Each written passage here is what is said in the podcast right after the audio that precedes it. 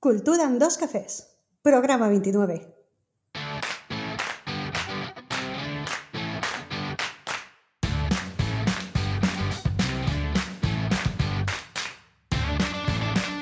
Buenos días oyentes culturetas y bienvenidos a Cultura en dos cafés, el podcast semanal en el que hablamos de cultura preta porter y de guerrilla. Os habla Gema Carrera, psicóloga y escritora, y al otro lado del micro y del Mediterráneo podemos encontrar a Fernando Tebar, director y productor de la Fera Teatre. Hola Nando, ¿cómo estás? Pues estoy nervioso, estoy nerviosillo porque esta noche vienen los Reyes Magos. ¡Uh! Ya, ya te veo, ya te veo. que para no perder comba vienes vestido de Baltasar. Claro, claro. Aquí me he puesto yo mi, mi betún en la cara Toda la cara con betún negro. no, toda, toda, la cara no, que llevas unas chorreras, pero maquillate bien. por Dios. El turbante este que he encontrado por casa, una sábana que me he echado en la cabeza. y de, de, Qué vergüenza. De, de Baltasar, que era mi preferido. De Baltasar. Muy bien. Pues no toques el teclado con esas manos que distintas. que yo no sé cómo te has pintado. Sí, sí, vamos a acabar el podcast pronto, que yo me tengo que ir a dormir pronto hoy también. Sí, sí, a ver si. Pues, pues haz, haz el favor de quitarte la, lo que te has puesto en la cara antes de acostarte, que vas a dejar las sábanas finas. Qué barbaridad. Muy bien. ¿Ya has pedido, has echado la carta? Ah, ah pero, pero que hay que echarla. Ahí va, ay Dios, la carta. Ay, que se me ha olvidado. Pues nada, hijo. No te va a llegar ni las gracias este año. Yo, yo creo que lo enviaré por WhatsApp a ver si llega. Ah, es verdad. Y vas han actualizado, tienen WhatsApp. Así que a ver si llega algo. Sí, sí. Muy bien, muy bien. ¿Y qué? ¿Cómo van las navidades? Pues ya casi acabando. Mira, esta noche de Reyes y, y, y ya está. Y vuelta al trabajo normal, habitual. Qué bien, qué bien. Uh -huh. Yo ya he vuelto al trabajo también, así que, pues nada, pues nada, en el programa de hoy vamos a hacer un temático en el que voy a hablar yo. Me he tenido que hacer diapositivas para intentar no hablar mucho, porque luego dice mi cuñada que hablo mucho, así que voy a intentar no hacer una hora de, de conversación. El programa de hoy lo titulamos Mi hijo no sabe y vamos a hablar sobre la importancia de la autonomía infantil. ¿Qué tiene que ver esto? Pregunta. Pues, entonces, pues entonces vamos a dedicar el programa, si te parece, Venga, a todas las personas, bueno, a todas las madres, padres, abuelos y abuelas que se te acercan y, y, y, le dicen al nieto o a la hija, dile al panadero que esto, dile a tu tío que esto, dile a tu tía que... Están... has hecho estas vacaciones, ¿no? Claro, y te están... Sí, dile qué premio has ganado, o dile... Y el dile qué, el dile queísmo, que digo yo. Al final acaba la abuela contándote la historia del nieto. Que a lo mejor a la pequeña criatura no le apetecía nada que lo supiera nadie, pero bueno. Así que a todos, a todos, los, a todos los dilequeístas va el programa. Perfecto. Pues bueno, después de la dedicatoria a todos esos papás, mamás, cuidadores, eh, vamos a hablar un poco de la importancia de la autonomía. ¿Qué tiene que ver esto con la cultura? Pues bastante, eh, a nivel de cultura emocional, como me gusta hablar a mí. Eh, esta autonomía en los niños, en las niñas, eh, cuando hablo de niños y niñas, ¿vale? Yo voy a empezar a referirme a nenes y nenas de a partir de los 7 años, más o menos lo que sería segundo de primaria. Antes son más pequeñitos y esta autonomía, eh, bueno, hay que ir dándosela, pero es más difícil de a lo mejor lo que voy a hablar. A partir de eso, un segundo de primaria más o menos, empezar a darles autonomía. Entonces, hoy vamos a hablar la importancia de la autonomía, consecuencias de la falta de autonomía en niños y niñas, un poco genérico, ¿vale? Lo voy a hacer un poco genérico. Cómo ayudar a nuestros hijos, nuestras hijas, nietos, nietas, etcétera, a tener más autonomía. Y esta autonomía en nuestros pequeños y pequeñas, ¿qué beneficios tiene en la familia, dentro de la familia? ¿Y qué beneficios tiene a nivel eh, social y a nivel de la escuela, por ejemplo? Entonces, cuando hablamos de autonomía, o cuando yo hablo de autonomía, eh, me refiero a la capacidad de realizar acciones y de tomar decisiones sin la supervisión constante de otras personas. Otras personas, eh, siempre me refiero a cuidadores principales. Cuidadores, pues eh, pueden ser los papás, las mamás, los yayos y las yayas, que últimamente por el trabajo de los progenitores se han convertido en los cuidadores principales de muchos de, los pequeños de la casa. Educadores, educadoras, eh, como es mi caso, que estamos en residencias de menores, y al final los cuidadores principales somos nosotros. ¿vale? Eh, cuando hable mm, en genérico de papás y mamás, me voy a referir a todos los cuidadores que somos los que estamos con estos niños. Esa autonomía con capacidad de realizar acciones y tomar decisiones por sí solo es muy importante eh, tanto cuando son pequeños, sobre todo para el desarrollo en la edad adulta. ¿Por qué es importante esta autonomía? Eh, ayuda a nuestros pequeños a la toma de decisiones y a tener un pensamiento crítico. Es decir, a no acostumbrarles a que pensemos nosotros por ellos. Eh, vamos a, esto es un ejemplo un poco de ir por casa, ¿no? Vamos a un restaurante, nos sentamos y el camarero le pregunta, nos pregunta qué vamos a tomar y le pregunta al niño qué va a tomar. Y decidimos nosotros por el niño.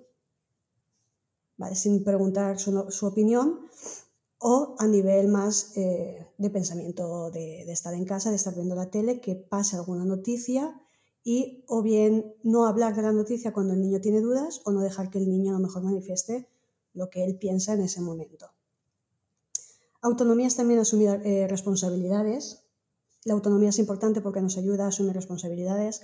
Al final, si nosotros tomamos siempre las decisiones por nuestros hijos, por nuestras hijas, si lo que hemos decidido sale mal, la culpa siempre será nuestra.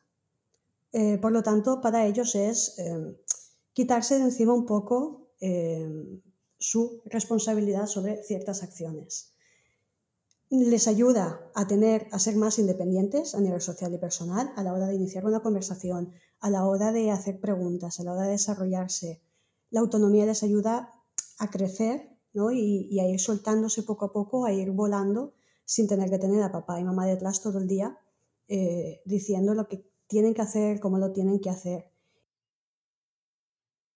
Y además, y además, por ejemplo, yo te voy a hablar hoy desde el punto de vista no ni de padre, ni de madre, ni de abuelo, ni de abuela, sino desde el punto de vista de educador no formal, ¿vale? La educación no formal, o mejor dicho, la educación informal, creo que es.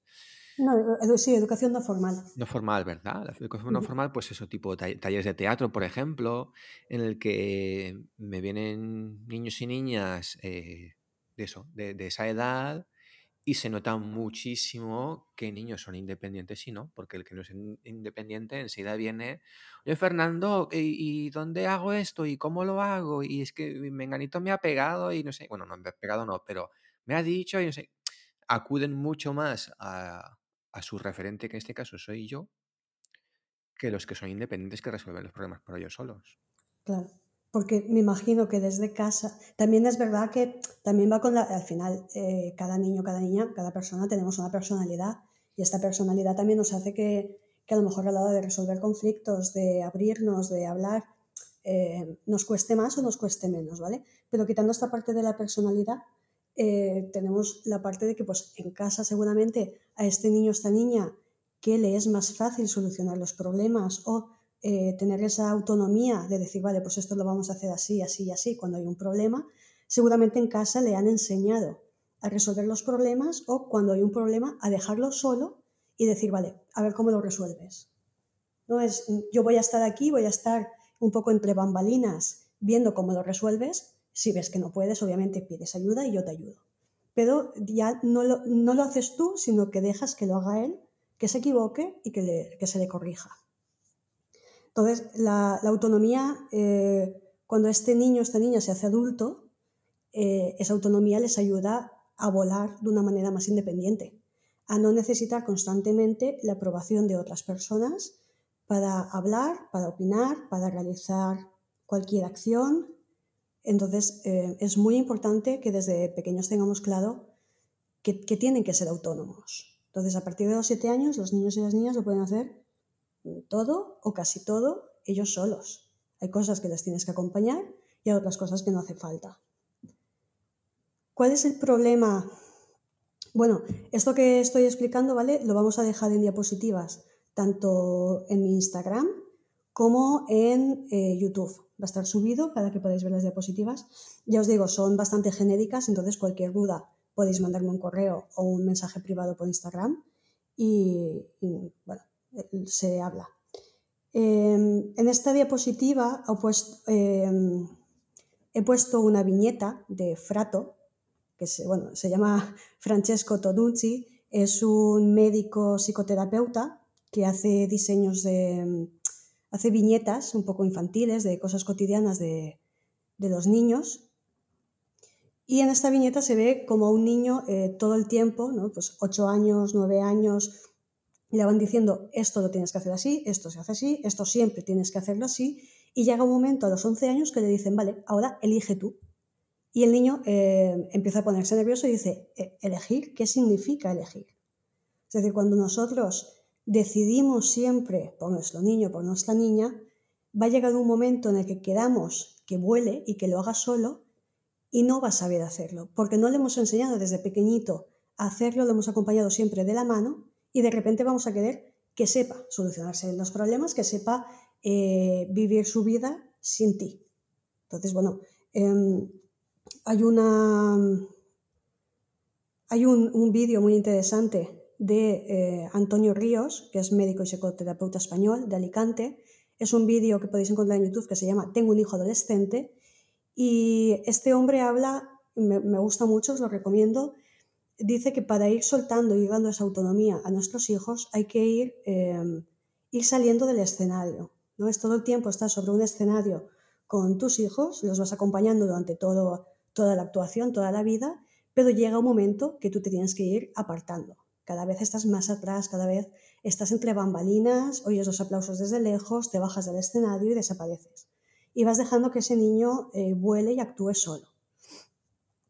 Esto no se hace de repente. A mí, a mí esa charla, bueno, pondremos el enlace en las notas del programa, en las notas del, podcast, ponemos el enlace porque a mí esa charla me ha encantado y, bueno, la analogía con el teatro me ha parecido genial. Sí, sí, a mí me ha parecido genial. Bueno, son los que estamos, tú sobre todo que estás en el teatro. Claro, eso de decirte, no, tienes que estar entre bambalinas como el apuntador. Y es verdad, tú estás fuera del escenario y, y, cuando él necesita ayuda, tú estás ahí para chivarle, pero no entras en escena. Me, me pareció genial. Sí, sí, sí. La, verdad es que me gustó mucho todas las metáforas y, y, la verdad es que este hombre las charlas que da las da muy amenas. Eh, una, una persona muy simpática. Y. Mm, os lo recomiendo porque ya habla un poco de tengo un hijo adolescente, eh, cómo gestionamos un poco la adolescencia y habla también dentro de esta, sobre todo de esta adolescencia, de esta autonomía, ¿no? de, por qué es importante que tenga una autonomía. Em, ¿Cuál es el problema cuando no hemos ayudado o cuando nuestro hijo, nuestra hija, tiene falta de autonomía? Aparecen los miedos y aparecen las inseguridades. ¿Por qué?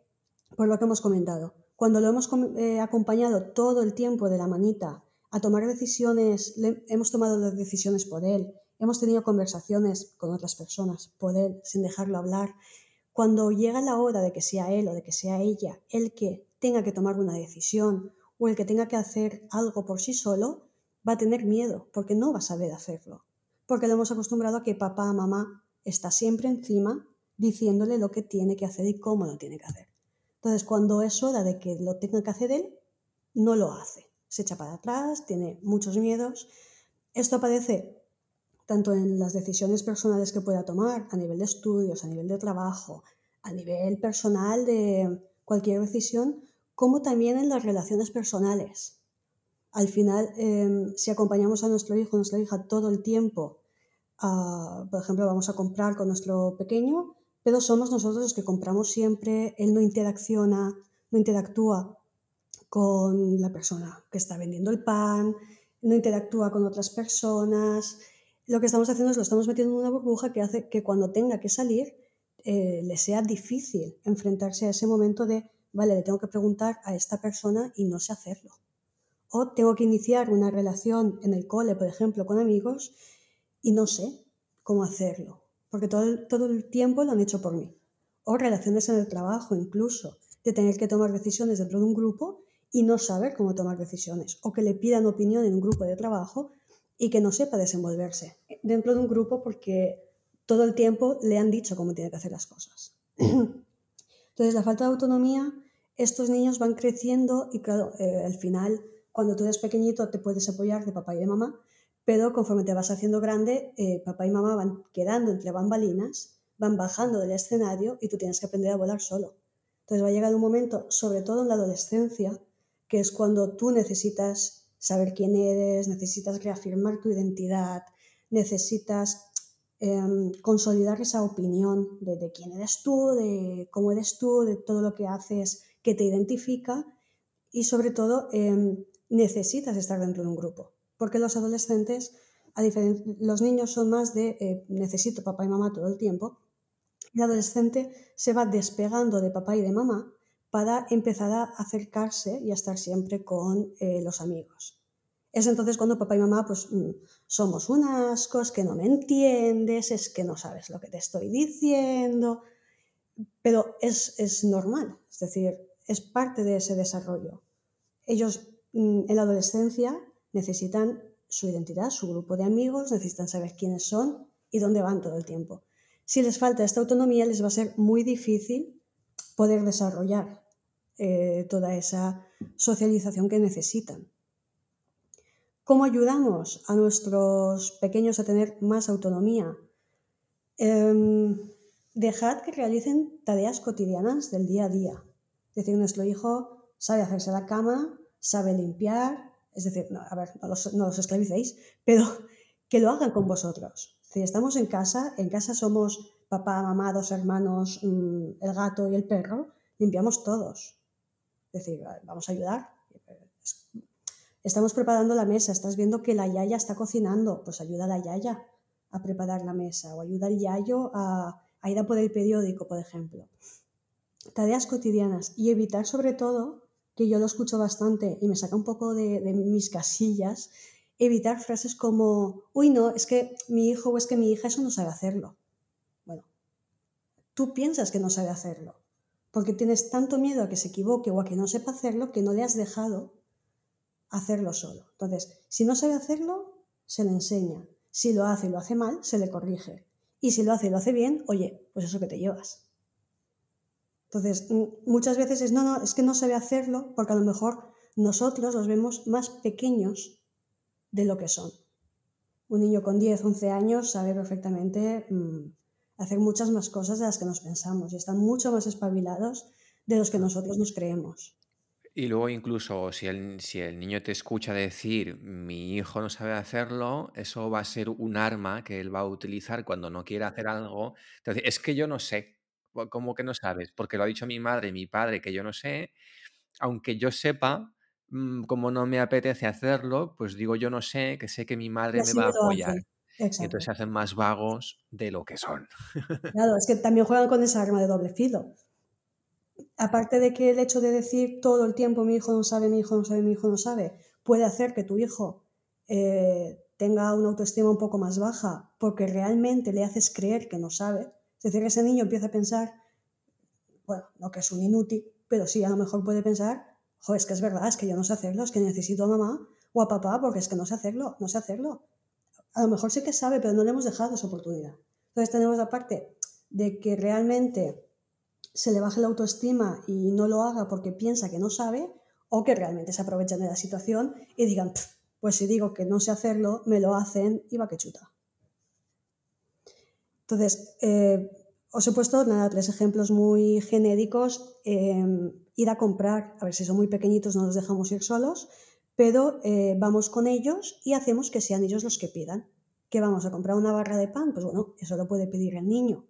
Y ya vamos dejando, eh, aunque sean cosas muy cotidianas que parezcan muy simples, a ese niño ese primer momento en el que tú le dices, hala cariño, habla tú y pide tú em, una barra de pan, el niño se siente expuesto por primera vez a una, a una situación en la que ve que tiene que ser él el que tome las riendas o el que tome la iniciativa. Porque si él no pide la barra de pan, mm, mamá a lo mejor no lo pide, porque me lo están diciendo a mí. Entonces, es la primera vez que el niño se ve eh, delante de, gente que lo va a observar, delante de personas que él no sabe quiénes son y se tiene que comunicar por primera vez con estas personas para pedir, sí, es pedir algo muy simple, es pedir una barra de pan, pero para ese niño esa niña, 7, mm, 8 años, es un mundo enorme. Entonces, con, estas cosas que para nosotras son simples, porque tenemos 30, 40, 50 años y lo hacemos todos los días, para un niño es su primera manera de ir soltándolo poco a poco y de que empiece a relacionarse con gente que de normal seguramente ni hablaría. También tienen, eh, aprenden esa responsabilidad de, vale, tengo que ser yo quien pida la barra de pan porque me lo ha dicho la mamá. Entonces esto es importante, esto lo voy a hacer yo.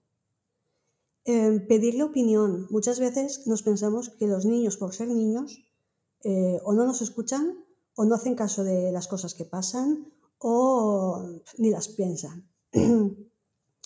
Muchas veces mm, escuchan y saben más de lo que pensamos.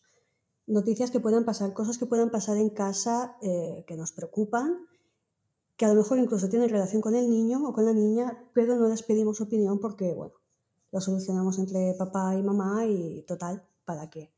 Eh, pues pregúntale, pregúntale a tu hijo, a tu hija qué piensa, pues de esa situación que ha pasado con el tío, con la tía, esa misma tarde, de eso que ha pasado en el parque, que habéis visto, no sé, un nene insultando a otro nene. ¿Qué piensa tu hijo? Entonces, eh, aparte de tú saber realmente eh, tu hijo cómo se está desarrollando un poquito a nivel de pensamiento, eh, el niño, es decir, le estáis dando al niño esa autonomía de ser crítico y de decir lo que piensa. Habrá cosas que os parecerán bien y habrá otras cosas que obviamente no os van a parecer bien o no os van a parecer lógicas. Eh, se les puede corregir sin ningún problema, sin reñirles, sino reconduciendo un poco la, conversación hacia pues, lo que es un poco más lógico o lo que es eh, lo que consideramos un poco bueno, a lo que él piense. Pero déjalos y, y, que debatan, es decir, aunque no piensen como tú, tú deja que debatan, sin enfadarte, sin discutir, porque al final ellos están creando su pensamiento de una forma por el motivo que sea, a lo mejor es diferente a la tuya, y tienes que dejar que debatan contigo por qué tienen este pensamiento. Eso les va a ayudar también a tener una autonomía y a ser críticos eh, cada vez que pase una cosa en la escuela, en el trabajo, en cualquier otro sitio con los amigos, a poder tener tranquilamente una discusión de por qué les parece bien o no les parece bien. Esta autonomía de tener un pensamiento crítico hace que no digan que sí a todo y a todos, que sepan elegir los amigos, que sepan cuando alguien le dice, no, es que para ser de este grupo tienes que hacer esto. No, no, a mí esto no me parece bien y como no me parece bien no lo voy a hacer. Claro, sí, es una autonomía también de tomar decisiones.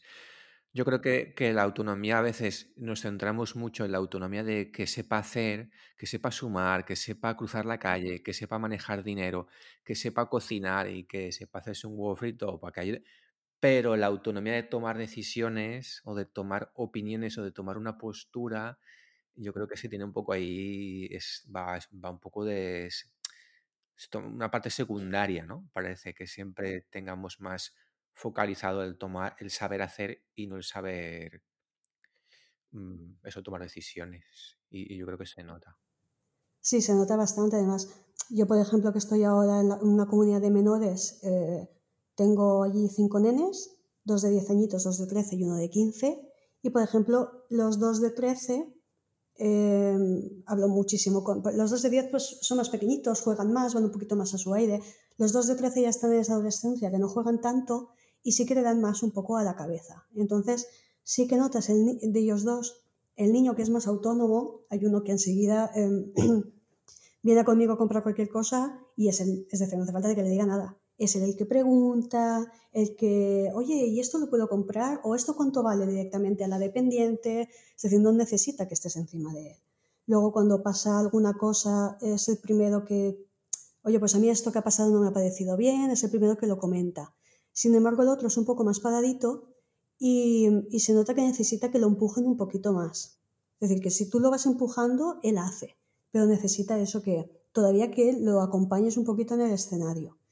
Y se nota bastante porque con uno, por ejemplo, este código que es más autónomo, tiene un pensamiento crítico que es una pasada, se pone a debatir contigo y hablar y súper bien, y el otro sí que hace falta que le des más vueltas a, a lo que está diciendo porque te das cuenta de que lo que dice todavía es un pensamiento muy infantil, no tiene mucho sentido, es un pensamiento muy, a lo mejor, de niño burbuja, lo que digo yo, de decir, madre mía, esta manera de pensar es, no ha salido del huevo todavía.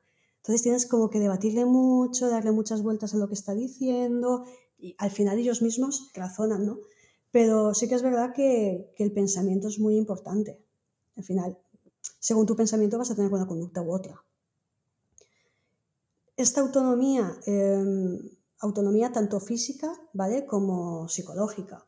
Al final, la autonomía física es saber hacer, que el saber hacer es muy importante en nuestra vida, obviamente, pero la autonomía psicológica mm, para mí es todavía más importante. No dependo de nadie que me rescate cuando hay un problema. Entonces, ¿qué beneficios tiene a nivel de familia? ¿Vale? No solo por nuestros niños y nuestras niñas, sino para los cuidadores, papás y mamás. Eh, si nosotros ayudamos a que nuestro hijo, nuestra hija tenga más autonomía, vamos a conseguir que nuestra ansiedad y nuestro nivel de preocupación como mamá y papá que somos disminuya. Porque al final, si yo, eh, mi hijo le ha tenido siempre una burbuja, lo ha acompañado siempre de la mano, he estado siempre encima de él diciéndole haz, no haz, piensa, no piensa, cuando él lo tenga que hacer solo, tú como mamá y papá te va a dar un ataque de ansiedad. Porque madre mía, mi hijo no va a saber, el año que viene pasa al instituto y madre de Dios del amor hermoso y se lo comen, porque es más retraído, porque a lo mejor también por personalidad es más tímido, ¿vale? Pero se lo comen con patatas, porque va a pasar al instituto, allí son todos más mayores, va a saber socializar, no va a saber socializar. Yo lo he dejado, socializar, no pensemos yo lo he dejado socializar o no lo he dejado, sino simplemente lo miramos a él dentro de su burbujita y decimos, madre mía, mi niño pequeñito, el año que viene se lo come. O eh, ha empezado a hacer, mm, a jugar a básquet, a jugar a fútbol, o está en clases de teatro y cuando hay un problema siempre sale ayudando porque, mm, pobrecito mío. ¿Vale? Entonces, cuanta más autonomía le demos a la hora de hacer cosas y a la hora de pensar y de saber decir que no, que sí, a lo que les parece justo, no les parece justo, les gusta o no, eh, como padres y madres eh, nos va a disminuir la ansiedad y la preocupación, porque vamos a saber que, bueno, mi hijo sí va a tener problemas como tenemos todos en la vida, pero es un niño resolutivo, es una niña resolutiva, sabe solucionar esos problemas vamos a tener más confianza, pues lo mismo, ¿no? En la capacidad de nuestro hijo. No vamos a estar todo el tiempo pensando que nuestro hijo pobrecito mío no sabe hacerse un huevo frito, tiene 30 años y se ha ido a vivir solo. ¿Vale? Sí, es que al final, por lo que decías, ¿no? De, la, de tener eh, tranquilidad como padres, eh, es muy duro, ¿eh? es muy complicado porque hay veces que te naces solo, ¿eh? Que, que te levantas de la silla automáticamente para ayudarle. Y entonces tienes que estar todo el rato pensando en, no, no, voy a aguantarme, voy a aguantarme las ganas, voy a aguantarme las ganas. Pero yo, por ejemplo, en el centro donde trabajo con chavales con síndrome de Down, hay un chico que, que sus padres han hecho un trabajo alucinante durante toda la niñez del nene y ahora que es adulto es capaz de coger el tren de cercanías, irse a, a, a Valencia y moverse con el transporte público es un trabajo que han hecho los padres y que ahora les está dando los frutos, después de 18 años, casi, ¿sabes? Pero claro, tú tienes un hijo con síndrome de Down que es capaz de coger el transporte público y moverse y llegar tarde a casa y tú no preocuparte, bueno, pues han sido 18 años muy complicados, que han trabajado durísimo, pero ahora sus padres, pues el descansón que están pegando es alucinante. Exacto. Esto lo comentaba también Antonio Ríos en la conferencia que os decía, que te dice un poco, pues eso, que el trabajo de, el trabajo de preocuparse siendo papá y mamá, ¿vale? Eh, así, en grande, llega hasta los 20 años. Si tú has hecho un buen trabajo de autonomía con ese niño, con esa niña, a los 20 años ya va a tener más o menos em, formalizado su yo, estabilizado un poco su pensamiento y su saber hacer y va a ser más fácil que vuele y que tú puedas ya bajarte del escenario y escuchar los aplausos desde abajo.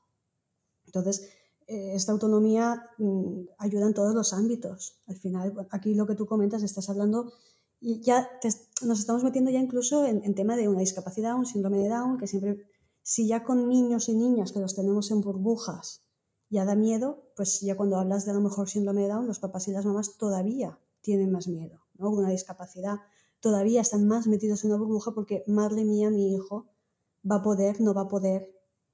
Entonces, es un trabajo muy duro de muchos años, pero que al final da sus frutos. Porque al final tú luego vives, da sus frutos para él, obviamente, y da sus frutos para ti, porque tú vives luego más tranquilo.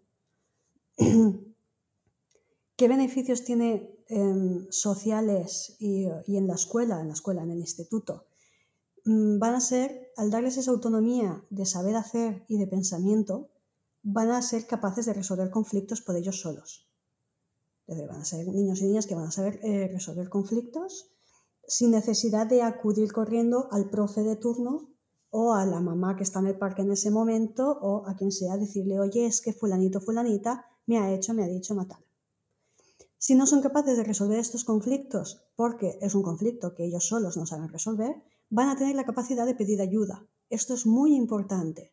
Si le damos autonomía a nuestros hijos y a nuestras hijas, tanto dentro como fuera de casa, cuando haya un problema van a ser capaces de pedir ayuda si siempre los tenemos en una burbuja em, y no les enseñamos directamente, ¿no? pero ellos aprenden indirectamente que nosotros somos su botón de seguridad y botón de rescate, fuera de ese botón de rescate no van a saber reaccionar.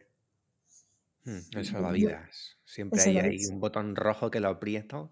Exacto. Y, sé que siempre está. Entonces, como siempre está, no me hace falta que yo sepa solucionar un problema porque voy a apretar ese botón y esta persona, eh, familia, amigos, pareja, padres, lo que sea, ¿vale? Voy a apretar ese botón y esa persona va a estar ahí y me va a salvar la vida.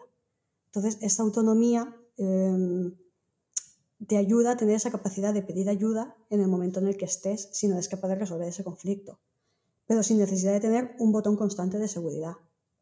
Y capacidad de socializar. Cuanto más autónomos somos, em, Cuanto menos vivimos en una burbuja, más fácil nos es eh, dejar fuera un poco los estigmas de qué pensarán de mí, esto lo estoy haciendo bien, no lo estoy haciendo bien, me está mirando todo el mundo, no me está mirando todo el mundo. Cuanto más autónomos somos, más autoestima tenemos, porque nosotros mismos nos vemos capaces de hacer cosas y de decir cosas, y nos ayuda también a la hora de socializar, de abrirse dentro de un grupo, de decir tu opinión sin miedo a lo que los demás puedan pensar. Entonces, no sé si cómo voy de tiempo. El podcast es tuyo, puedes estar el rato que tú quieras. no, no, he terminado las diapositivas. Ya te he dicho que iba a hacerlo muy genérico porque no me quiero enrollar, porque yo sé que hablo mogollón y es que podría estar aquí una hora, una hora y media. Entonces, mm, no, no culturan dos cafés. Es decir, un cafecillo por el camino y va que chuta. Yo creo que es café largo ya. ¿eh? no, no, ya está, ya está, ya está. Ya he terminado. Eh, Vamos a dejar las diapositivas colgadas. Entonces, cualquier duda que tengáis podéis escribirnos por correo o por Instagram. Eh, vamos a seguir haciendo podcast de este tema porque nos hemos dado cuenta de que a la gente le interesan estos temas. Al final, pues siempre hay gente que te pregunta, siempre hay gente que te dice. Y mm, dentro de la cultura, es decir, la, cultura social eh, que hacemos, también lo, hacemos sobre todo a partir de nuestro desarrollo eh, físico y de pensamiento. Entonces, mm, según cómo pensamos, desarrollamos un tipo de cultura u otra. Ah, sí, sí, es verdad, es verdad, es verdad. He visto cada rada. Ahí enlazando, ahí, enlazando, muy bien enlazado. ¿eh? Muy bien, muy bien. Sí, muy bien enlazado. He ido rápido porque no, quería enrollarme. No, apasionante. La verdad es que el tema ese de la independencia mm, es muy interesante y bueno, yo lo traigo también a mi campo, ¿vale? El campo de, la discapacidad también, la diversidad funcional, que ahí ya es algo exageradísimo, el tema de los niños burbuja, sobreprotegidos, pero a nivel extremo y, y, bueno, y, y quiero que también mea culpa, yo creo que los centros que trabajamos, centros de día que trabajamos en el desarrollo de estas personas, también de nuevo volvemos a centrarnos siempre en que sepan hacer, que sepan ir al mercado, que sepan comprar, pero en el tema de tomar decisiones es lo que menos se trabaja. Al final, las actividades que las decide el monitor. El monitor es el que decide qué actividad se va a hacer y nunca se les pregunta qué les apetece. Y hay veces te das cuenta que cuando les preguntas, te dicen, pues no lo sé.